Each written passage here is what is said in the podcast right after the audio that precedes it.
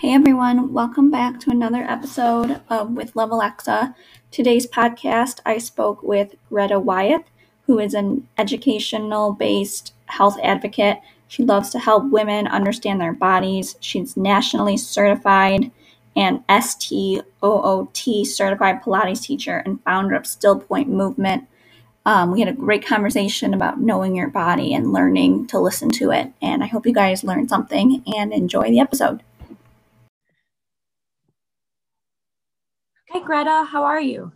I'm fine, thanks. How are you? Good. Thanks so much for coming on today and talking with us. I'm excited to learn like about your studio and some of the things you do with like Pilates and I'm excited to learn about you and how you can help others. Thank you. I'm excited to share. I've been working in Pilates for about 10 years and um, I've been really focusing on um, helping people understand their own movement and helping people understand their own bodies a little bit better so that they can advocate for themselves. And um, I found that with my clients, when they when they understand how their body works and have the language of anatomy a little bit, they um, they can better understand how to help themselves feel better. I couldn't agree more. I think that is so spot on because something I learned dealing with chronic pain is how to advocate for myself.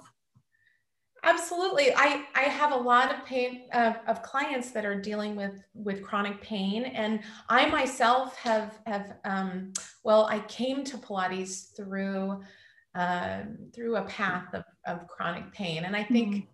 that, um, that's kind of helped to helped me to understand my clients and to really empathize with my clients and also to give them kind of a way forward i i always say yeah. that i always felt like my my journey my struggle was um, kind of like a, a forest and and so I, I use that that metaphor to kind of describe um, going through the process of discovery and self advocacy to find a path out of the forest and and you know kind of help yourself to to get better.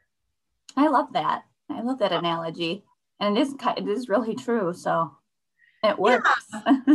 it's funny. I, I actually was talking to my mom. My mom is a um, um, she used to be. She's retired now, but she was a um, an emergency room nurse, and she helped me to kind of really uh, um, embrace that metaphor. And she said, you know, some people, some people never go into the forest. They just refuse or, or, or nothing in their life, you know, causes them to have to enter the forest.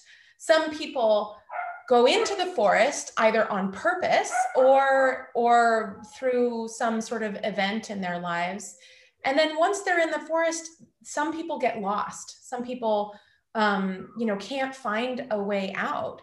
And then, and then when you find your path and when you find your way out, you are a different person at at the end. Yeah. Like my um oh I was gonna pop I'm No, but I I get what you're saying about the forest though because I think I entered it through like a car accident actually five years ago today. Oh, wow. And I've been struggling in the forest a little bit, but I'm like getting there. Yeah. Like, the pain is there, but it's not as it's noticeable, but it's not. I think I'm so used to it now, like trying different things that I kind of sometimes forget it's there in a w- weird way. Yeah, I well, so my I can sympathize. I um I actually had uh, kidney issues, which led to um, sort of pelvic floor weakness. And from there, trying to get the kidney issues dealt with, I um, I ruptured a disc in my spine, oh. and the the fluid inside of the disc leaked down onto my sciatic nerve and paralyzed my leg. Um, and I had, I, I mean, I had a four year old and an 18 month old baby at the time. Oh, and it was a huge, huge struggle. and still to this day, I mean, that happened, you know, I guess 13 years ago almost.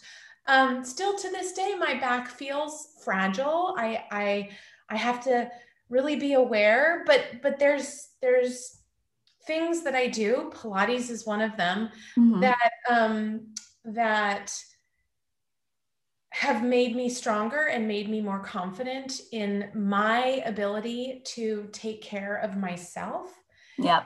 The other thing that really helped me in my own journey was being able to to name it. You know, having having the anatomical words and and being able to describe in my own body what was happening to myself. Yeah and from all of my research and from all of my you know kind of deep dive into this understanding of, of pelvic floor health and well-being and how the pelvic floor is integral to to spinal alignment and spinal mobility and health um, i actually created a, a, a course um, on my website that kind of talks about anatomy and physiology and and pelvic floor health and wellness so that other women could learn from you know that so that maybe someone doesn't have to go through the whole long process that i went through.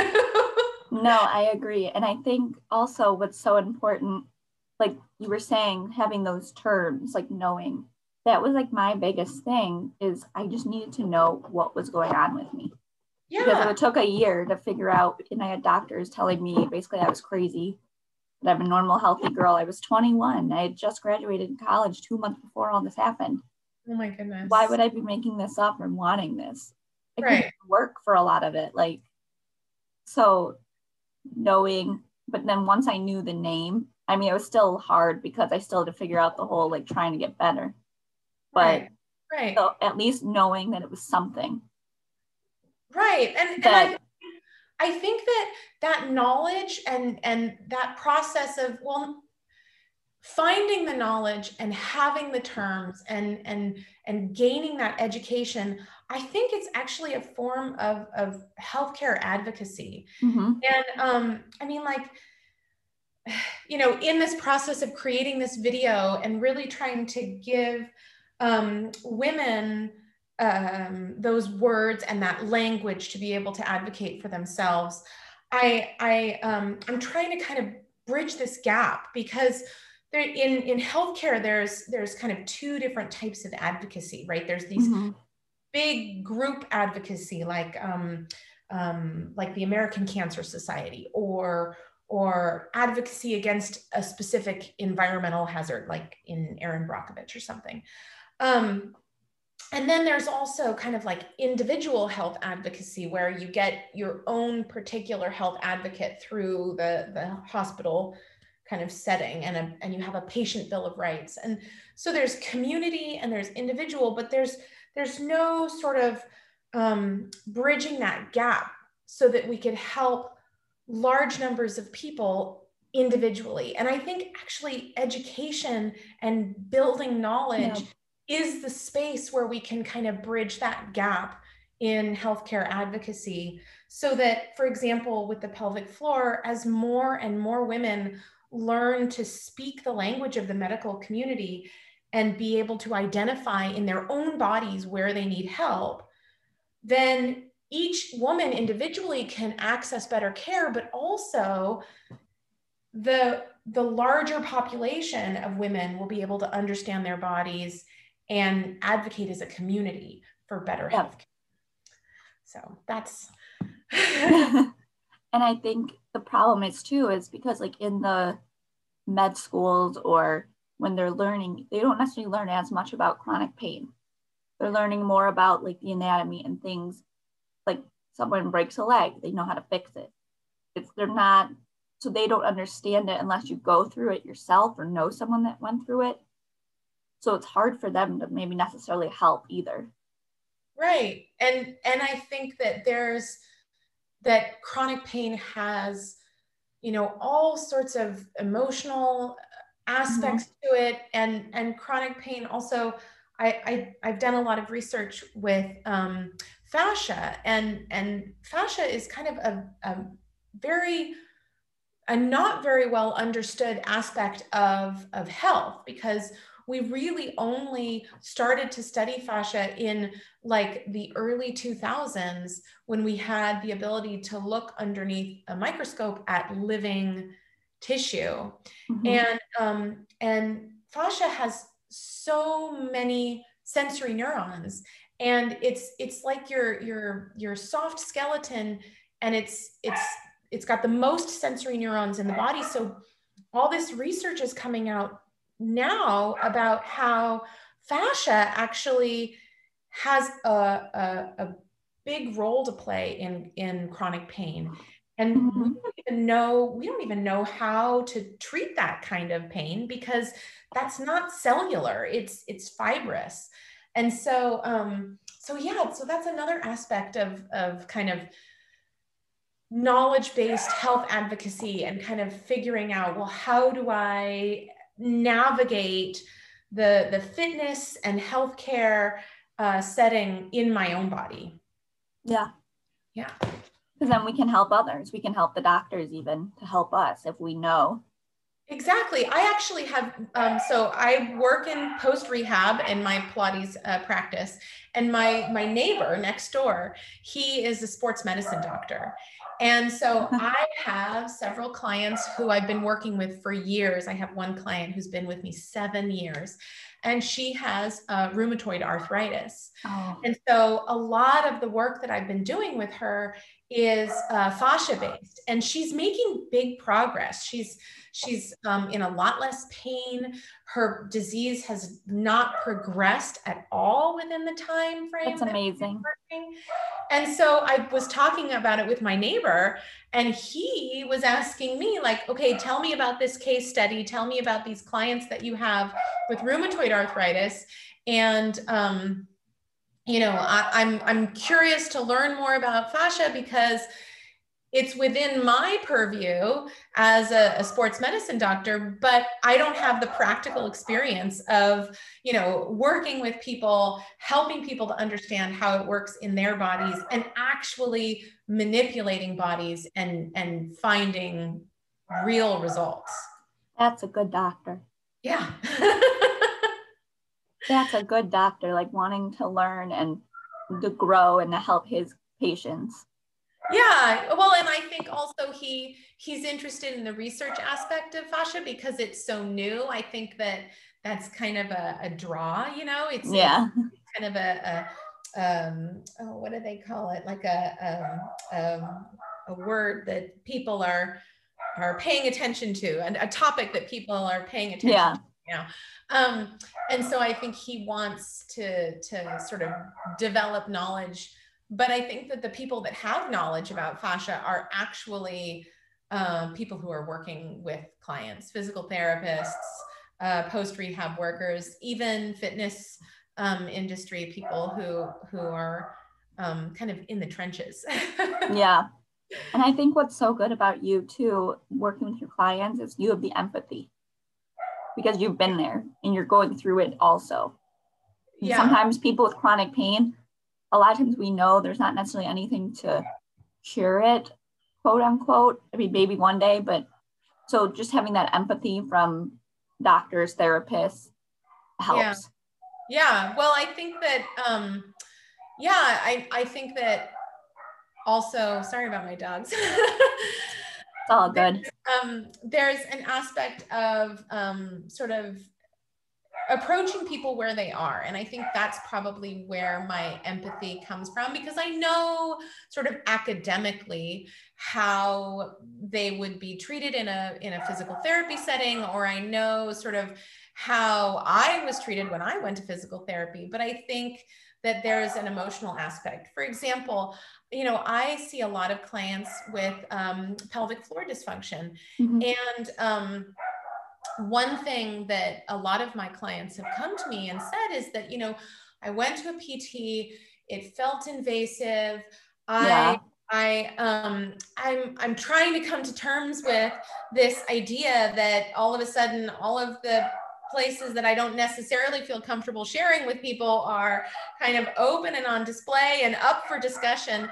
And my approach is, you know, I'm not gonna, I'm not gonna touch you. I'm not gonna, I'm not going to um, invade your space, but I am gonna try and help you understand and feel muscles and feel engagement and feel your body moving in a, in a way that helps you to feel better slowly over time. So I think that different approaches to, um, uh, to wellness are valuable, not just that sort of medical approach, but also kind of finding a holistic yeah. uh, care because because there's again an emotional aspect, and sometimes mm-hmm. that that's a big part of, of yeah. Especially chronic pain. Yeah. Yeah, it's mental, emotional, physical, everything. Yeah. Yeah.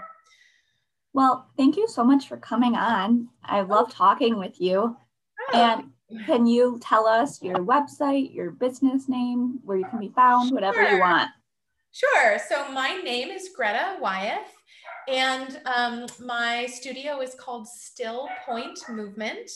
Um, it's just a small studio, and I work with post rehab clients on developing healthy movement patterns and strength and alignment and mobility. And um, I have a website, stillpointmovement.com, which is where I have some courses, some education courses. My first is a pelvic floor health and movement course. It has a lot of anatomy and physiology.